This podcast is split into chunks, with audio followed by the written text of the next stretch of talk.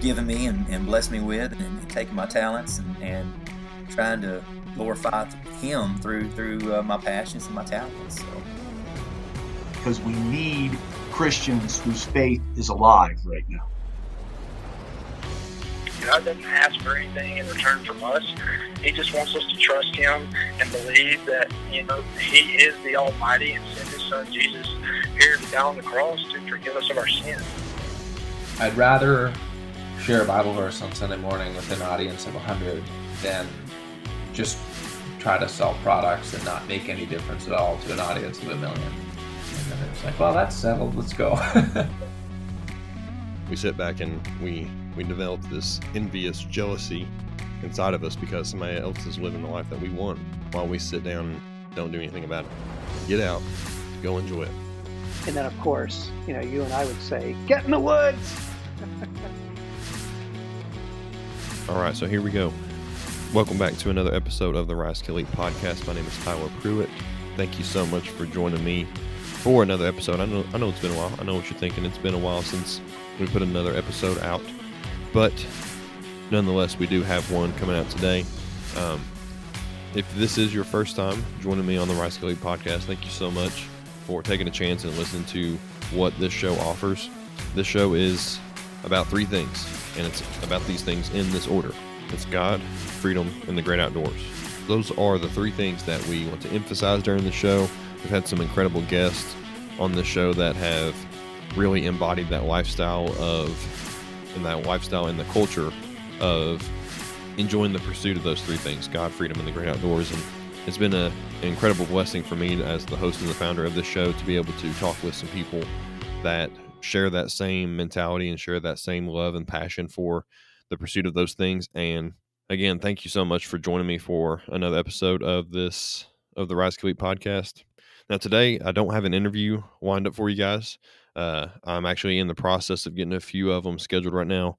Um, scheduling right now is a little little crazy as far as the the whole podcast deal goes. Uh, as you, many of you guys know, I, I do have a full time job that I also work, so that's getting a little busy right now. Um, I'm a school, I'm a public school teacher, so I'm sure I'm sure as many of you guys know, uh, that's a little bit chaotic right now. So scheduling is a little tricky on my end, and of course on the on the end of the guests. So I am working on a few of those interview guests, and I do have some good ones lined up. I've got a long list of of names of people that I want to talk to, try to get to in the year of 2021. So I'm super excited to be able to get those scheduled and get those kind of prepping as we uh, move forward throughout this year, this calendar year.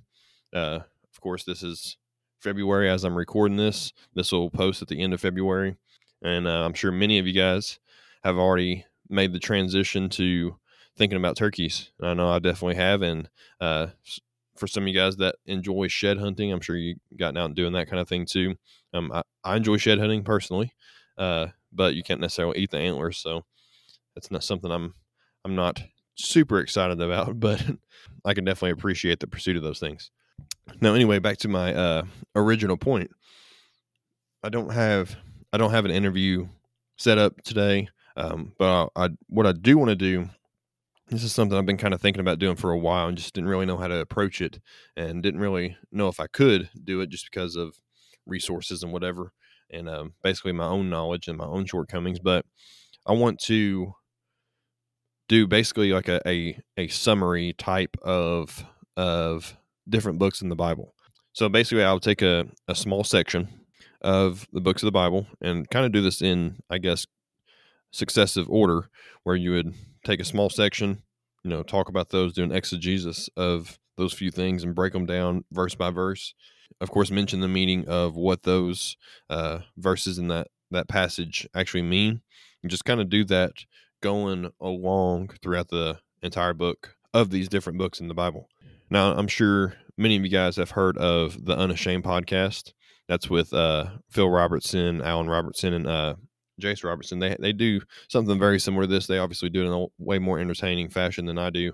Um, you know, got that got three of them. Sometimes they'll bring on guests and that kind of thing. If you guys haven't listened to the Unashamed podcast, I definitely recommend doing that because they have some uh, great wholesome conversations and do some great interviews with some awesome people. But uh, they'll kind of do they'll pick a book in the Bible, like they just finished up John here recently. They'll pick a book in the Bible and they'll kind of take each section and kind of discuss what the significance and what the meaning is of that section. So I wanted to kind of do something very similar. So in a way, I'm taking their idea, but I guess in a way, I'm not. But the book I chose to kind of start with, because it's a small book, and it's a book I've been studying here lately, called uh, James. All right, so it's in the very back of the Bible. Um, I guess not very back, but towards the back of the Bible, um, right before you get to Revelation, and right before you get to First, Second Peter. What else is back here? Let's see.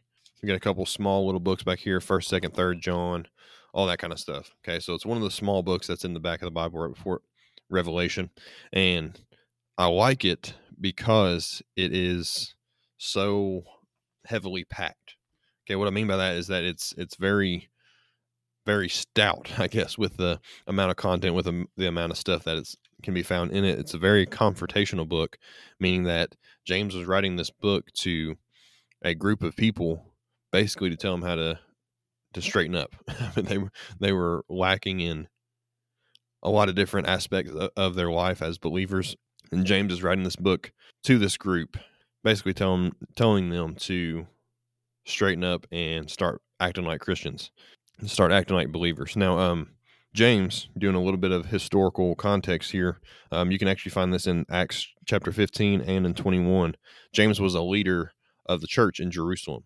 Okay, so he was talking to a group of, uh, you know, mostly Jews that he's going to be discussing here. And we've talked in the past about the difference between Jews and Gentiles.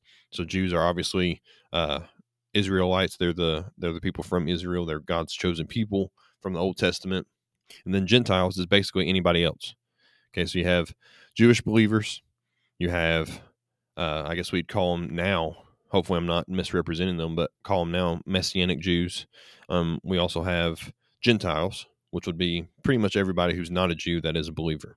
All right, so as far as the context of the book of James here, what we have is James writing this letter to a group of believers, you know, most likely Jewish believers that are not quite holding up to what they need to be doing.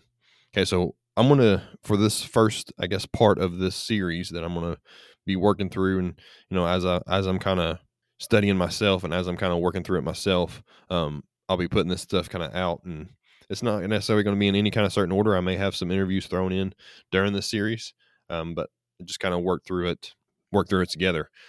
But for this first section, I wanted to start out with verse 1 and go down to verse 8. So this is going to be James 1, verses 1 through 8. All right. So I will read it all the way through first, and then we'll kind of start with the, the individual breaking down because as I'm kind of explaining it, I like to, to stop and think about little phrases and that kind of thing. So reading it all the way through, James 1, verses 1 through 8. James, a servant of God and of the Lord Jesus Christ, to the twelve tribes in the dispersion.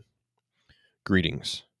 Verse 2 Count on all joy, my brothers, when you meet trials of various kinds, for you know that the testing of your faith produces steadfastness.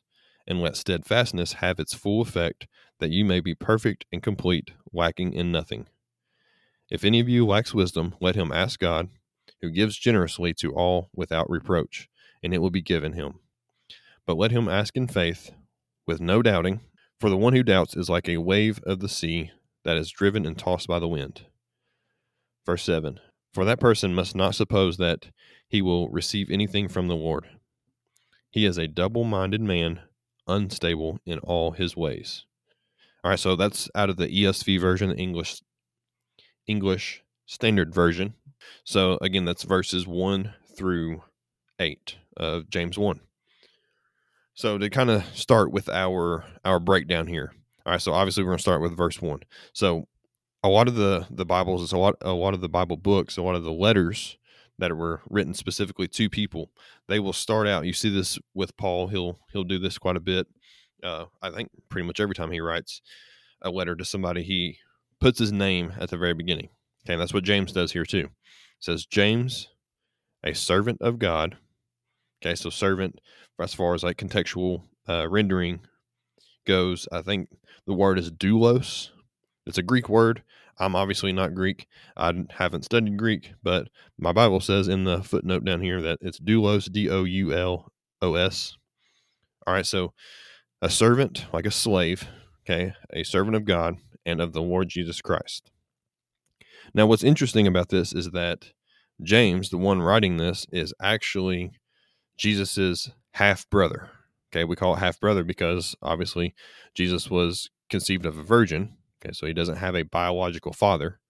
Okay, as far as Jesus goes, doesn't have a biological father because God, Yahweh, is his father. Okay, because conceived of a virgin. So James, however, same mom, Mary, but obviously a different dad. Okay, Joseph. All right, so James would be Jesus considered Jesus's half brother. All right, so what's interesting though is that he doesn't mention that here. Doesn't do the name drop, family name drop thing that he definitely could do in this scenario. But he calls himself a servant of God and of the Lord Jesus Christ. So he is considering he recognizes who Jesus is. Okay, he's one of the one of the disciples. Recognizes who Jesus is as the Son of the living God, and instead of considering himself, you know, the half brother as he's uh, approaching this group that he's writing to, he considers he considers himself a servant of God and of the Lord Jesus Christ. I just thought that was interesting. Um, you know, that he would kind of use that title for himself in this scenario. Okay, so moving on here, he's writing to the 12 tribes in the dispersion. Okay, so I also did a, a study, you know, a personal study through Acts. And whenever that word dispersion came up, it immediately brought me back to Acts chapter 8. So I did a little bit of research, and as far as I can tell, uh, this is the same, this is a reference to the same event. Okay, so Acts chapter 8, um, there was a dispersion, you know, right after Stephen was stoned. Uh, there was some great persecution. You know, the, the Roman Empire uh, was trying to take out the Christians, but instead, and as a result, the Christians, you know, moved out and they, they started uh, preaching the gospel in other places. And what what the Roman Empire was trying to do was trying to stomp out the the Christian faith and the the faith in Christ. But in reality, what they ended up doing was just spreading it further, almost like like almost like wildfire. So instead of uh, so if you think of it like a like a wildfire scenario, you have a campfire, you stomp it out, and embers go everywhere. It starts fires other places. Okay, so instead of actually accomplishing the goal that the Roman Empire the Roman Empire wanted to accomplish. What they did instead was just make their matters worse as far as from their perspective. But of course, God's kingdom's not going to be able to be stopped just by by that. It's it's lasted this long. It's not going to stop from you know some some Romans, Roman Empire trying to take it out. And what's ironic about that even further is that the Roman Empire no longer exists now. Like if you think about what Rome is now, it's a tourist city in Italy. Like it's it's nothing at this point. I just thought that was interesting. So anyway, uh, James is writing to the 12 tribes in the dispersion. All right, so go check out Acts chapter 8 for that. All right, so verse 2. This is where it gets real good. Well, I mean, it's all good, but this is where it gets the meaty part of the, the passage here. Okay, so verse 2 Count it all joy, my brothers, when you meet trials of various kinds. All right, so other translations may say consider it pure joy, consider it joy. Um, I'm actually probably going to name this episode Consider It Pure Joy. But basically, what he's saying here is that we have a choice. Okay, so that, that first word, consider it or count it, okay, that's an active word. It's we call those verbs. Okay, going back to my teacher instincts, I guess, a little bit. So that's an active word. So that means we have a choice to participate in this or not. Okay, so we have a choice in how we choose to view these five, these trials, and we have a choice to make it joyful. Okay. Now, joyful, joy and happiness are not synonymous. They're not the same thing. All right. So, joy is not happiness. Happiness is very superficial. Uh, it's, you know, donuts make me happy. you know, can't get an amen for that? Donuts make me happy. And, but donuts are not joyful. Okay. Um, you know, whenever my favorite sports team wins, that makes me happy, but that's not joyful. All right, so joyful or joy is a spiritual fulfillment. Okay. You could do a whole episode just on that word alone. but it's it's basically in a sense it's a it's spiritual fulfillment. All right. So James is telling us to consider it pure joy to face trials of many kinds. Okay, so another thing here, another interesting part of this verse here is that it mentions trials. It doesn't say, you know, if trials come. It's not it's not mentioning the option of trials coming or not. It's basically inevitable. Like we're all going to meet these trials. Count it all joy, my brothers, when you meet trials of various kinds. And not just one kind. That's the thing. Is like it may be health, it may be uh, finances, it may be, you know, you lost your job, it may be, I mean, a, a, slew of things. I mean, it, hardships are going to come in many shapes and sizes, and maybe persecution, maybe troubles. You know, it, it, it can come in many shapes and sizes, and we have the option here. You know, just looking at verse two here, to consider it pure joy, consider it a spiritual fulfillment opportunity, in order to face these trials in a joyful way. All right. So now, one other thing I wanted to mention here is that you know, I, I may ruffle some feathers here and, you know, whatever. It is what it is. But the whole name and claim of health and wealth, this prosperity type gospel that seems to be gaining more and more ground in our American Western culture is a straight lie. All right. So, in this verse right here, kind of speaks directly to that. All right. So, James is again, he's telling us that we're going to face trials. He's not saying it's going to be easy. Like this is not going to be an easy life. Being a believer is not going to be an easy life. And if you think it's going to be easy life, then you're going to be rudely awakened. All right. So this is going to be something that, like we said, trials are inevitable. So this idea that you can, you know, somehow have enough faith to where you can have enough money to buy, you know, that brand new SUV that you want, or that you can have, or enough faith in God that you won't ever be sick.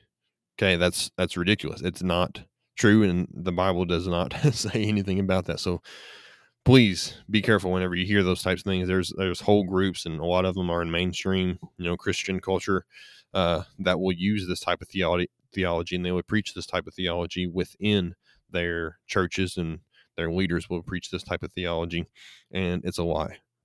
And this verse right here really points, in a lot of ways, to that uh, to that truth.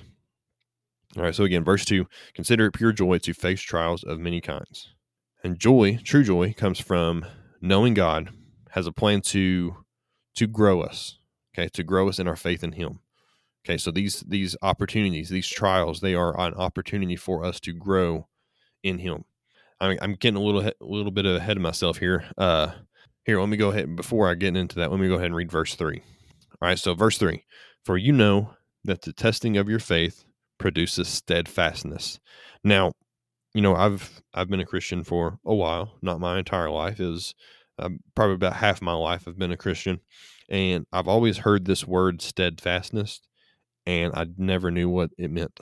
you know, that's a little bit of a confessional for me. I never knew what steadfastness meant. So after doing a little bit of research, looking at some different uh, translations, looking at some different translations, looking at some different things, I figured out that it uh, it means perseverance. Okay, so in, in a way, you could read this like the testing of your faith produces perseverance. All right, that might be the NIV uh, translation, actually. All right, so whenever you put this, because verse verses two and verses three, it's kind of the same sentence. Whenever you read these two verses together, consider it pure joy to face trials of many kinds, for you know that the testing of your faith produces perseverance. All right, so this joy again, it comes from knowing God has a plan for us to grow in our faith in Him. All right. So, as many of you guys may have heard in some of my interviews and stuff, kind of just talking about uh, my professional life, I was an athletic trainer for uh, three or four years, however long it was, prior to becoming a teacher. And part of that job is being there whenever athletes get hurt. Okay. So, um, any sports fan knows that sometimes athletes get hurt. You know, any any reasonable person knows that sometimes people get hurt, and what you need is somebody to come along beside you and help build you back up. Okay, so in a way, this kind of has that same scenario. Okay, you're going to face trials, they're going to hurt, all right, and you're going to use that opportunity to test your faith and to produce that perseverance. Okay, it may not even necessarily be a, a painful event, but even just weightlifting. Okay, anybody that has weightlifted, or if you've gone out in the yard and done yard work for an entire day, or if you've built a deck or any any kind of manual labor, the next day you're sore because your muscles have been broken down. But over time, those muscles start to feel better. You know, give it two or three days, they'll start to feel better. Uh, depending on your age, maybe a little bit longer. a few days, you'll start to feel better. Okay, because your muscles are healing and they're getting stronger as a result. So, in the same way, whenever we face these trials, we're getting broken down, but then we're getting built back up by the joy that only comes through God, and it makes us stronger, makes our faith stronger in Him. So, this testing is stretching us to our limits as far as what we're able to handle, okay, and it's building us back up as a result. Now, uh, you know, if maybe you're not a sports guy, maybe you've never built a deck, or maybe you've never done any kind of manual labor, maybe you're familiar with cars. You know, we all drive them. We're all familiar with cars. You know, whenever a new car, a prototype of a new car is being built and tested and being, you know, driven, what they do is they test that car and put it to its limits. Okay. They don't build a car, you know, eh, and never test it and just park it and sell it. Okay. They have to see what the car is made of. All right. In the same way, that's kind of what's going on with us in our faith. God has seen what we're made of. Okay. We're seeing, he's seeing how, how serious we are whenever these these scenarios come and it's only going to be successful we're only going to have find success in getting through these trials if god is the one that is is driving the car okay he's got to be the one that is in the driver's seat you know i don't i don't want to bash anybody's grandma or grandpa who has this bump this bumper sticker or this license plate but these license plates that say God is my co-pilot or Jesus is my co-pilot. Well, I get it. I get what they're saying. I get what the I get what the the point of it is. But in reality, God should be the pilot. He should be the one driving the car, and we're the co-pilot. We're the one we're in the passenger seat, in the back seat, along for the ride. Yeah. So in that way, God is the one who is driving us towards these trials, and He's the one that's going to ultimately be able to get us through it. All right, so the word faith, I think that's a word that gets thrown around a lot and something that, you know, I think a lot of people probably don't even know what it is. If you ask them what faith was, probably couldn't even give it give you a definition. But fortunately for us, Hebrews 11, 1 gives us a great definition of what it looks like. It says that now faith is the assurance of things hoped for, the conviction of things not seen. All right, so basically, it's the assurance that the things that we can't see are real. All right, so this is what faith means. So this is what it looks like for us to have this joy through our trials as our faith is being tested for perseverance. Okay, whenever you put the, those those together, you almost get a ma- mathematical equation. Again, I'm a science teacher, so this is kind of how my brain works. You end up getting a mathematical equation: trials plus joy equals perseverance and faith. All right, I I want to definitely recommend you guys go check out Acts chapter five especially towards the end. Um, during that time, Peter and the apostles, I think I may mentioned this on the podcast before, but Peter and the apostles, they are literally being beaten in the courtyards. They're being beaten by Roman soldiers. Uh, again, this was a heavy time of persecution in the Roman Empire. Um, they're getting beaten and dragged off to prison, and then they're being let go, saying, Don't go out and preach the gospel anymore. And what do they do? They go back out to the courtyards right where they were before, back out into these public places, and they're preaching the gospel again, probably still beaten and bruised and healing from their wounds from the last time the guards got a hold of them. All right. And I'll read this verse real quick just because this is such a powerful statement because of the context of what they're saying here. So this is Acts chapter 5, verse 40 says, And when they had called in the apostles, they beat them and charged them not to speak in the name of Jesus and let them go. Verse 41. Then they left the presence of the council, rejoicing that they were counted worthy. There's that spiritual joy. Rejoicing that they were counted worthy to suffer dishonor for the name. And every day in the temple and from house to house, they did not cease teaching and preaching that the Christ is Jesus. I mean, holy cow. Like that is exactly what James is saying here in verses four, or I'm sorry, verses two and three of James one. And we're only three verses into this thing. Like this is why I like James so much because it's so so in your face and so confrontational about what is going on here. All right. So really, I could probably stop this episode right now and be perfectly fine. But let's keep on going here. Okay. So meditate on those two two verses right there, and let's keep going.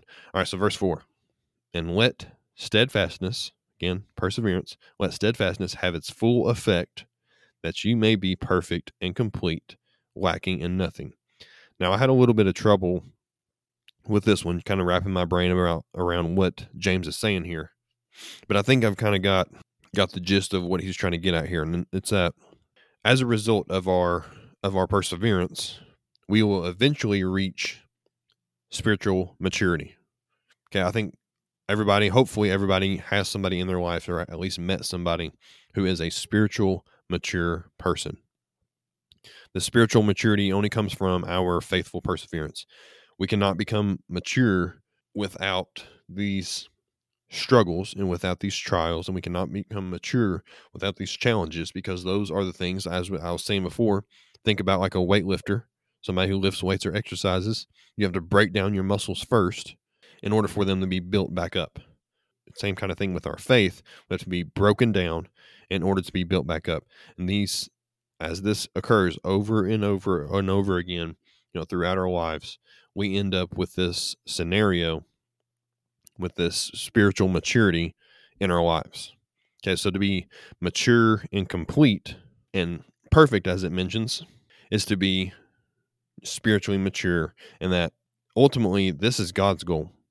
Like God's goal is for us to be spiritually mature. We see it in other books of the Bible where uh, Paul writes about perseverance. He, um, I think they're actually, I'm drawing a blank on what the actual verse is right now, but there's a a uh, verse or a passage where talking. Uh, I think it I think it was Paul saying that you know you believers are wanting milk when really you're ready for meat. You're want you're ready for real food, and uh, you know I may have just completely butchered it, but some of you guys may know what I'm picking up on there. But basically, the spiritual maturity is is going to only going to come through the perseverance of our faith through tough times.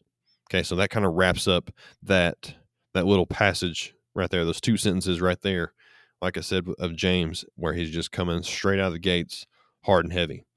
All right, so verse five here.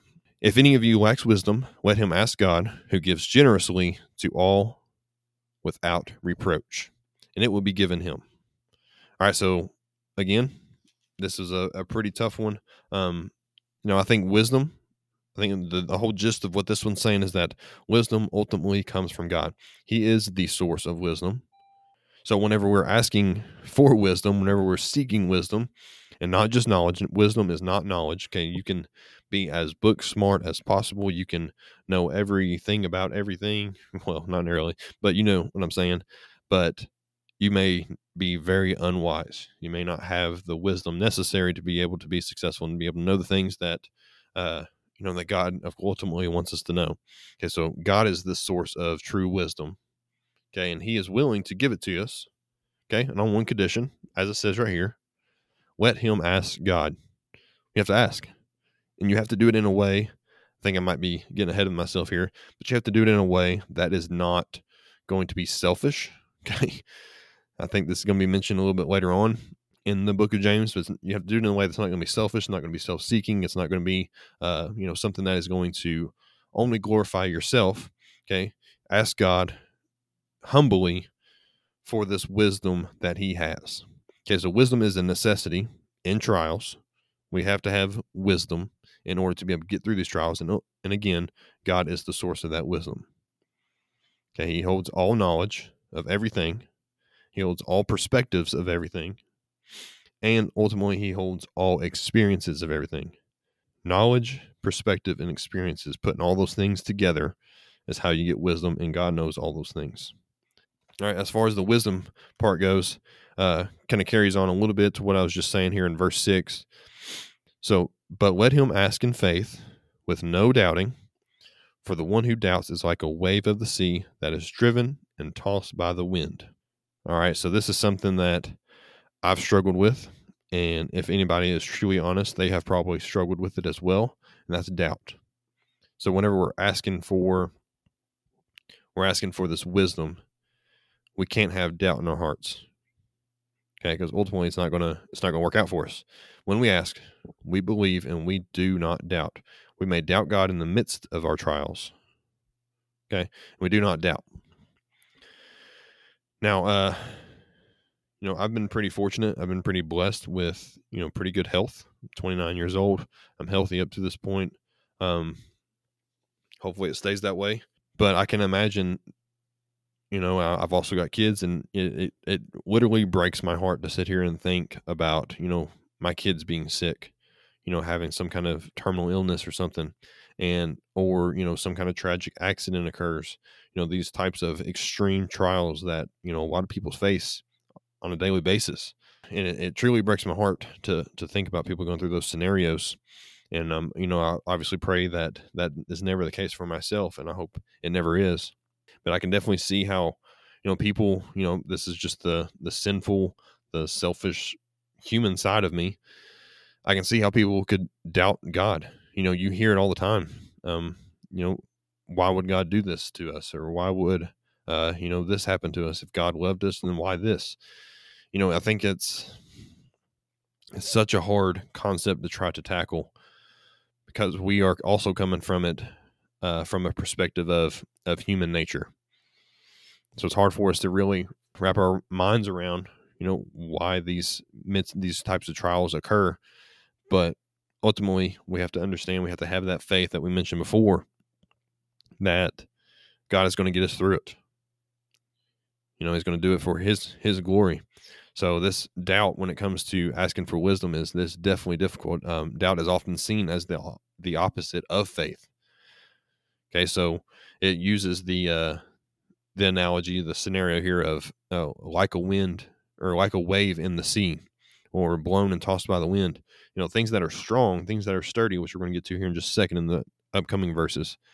They don't have that kind of reaction to things. Okay, so if you think of a, a strong building, it's not being and anytime it gets hit by by water, I think of like lighthouses or something. You know, those are some pretty strong, sturdy buildings, and they're built in a way, engineered in a way to where they can withstand strong winds that come off the sea. They can withstand waves whenever it hits it. You know, they're built in a cylinder type of fashion so that, you know, those waves kind of go around it and the wind kind of works its way around it rather than squared face houses like what we kind of have. So being that White House type structure, being sturdy on the rocks, it gives it that that option to be able to withstand the waves from the sea and in the wind. You know, maybe that's not what James is trying to say here. That's kind of the way I took it. Um, you know, Jesus also kind of referenced that same kind of thing that those that are built on Him, Him as the rock, will be ones that are strong. They won't be knocked down by the wind. You know, again, I'm, i know the the reference. I just can't tell you where it is in the Bible.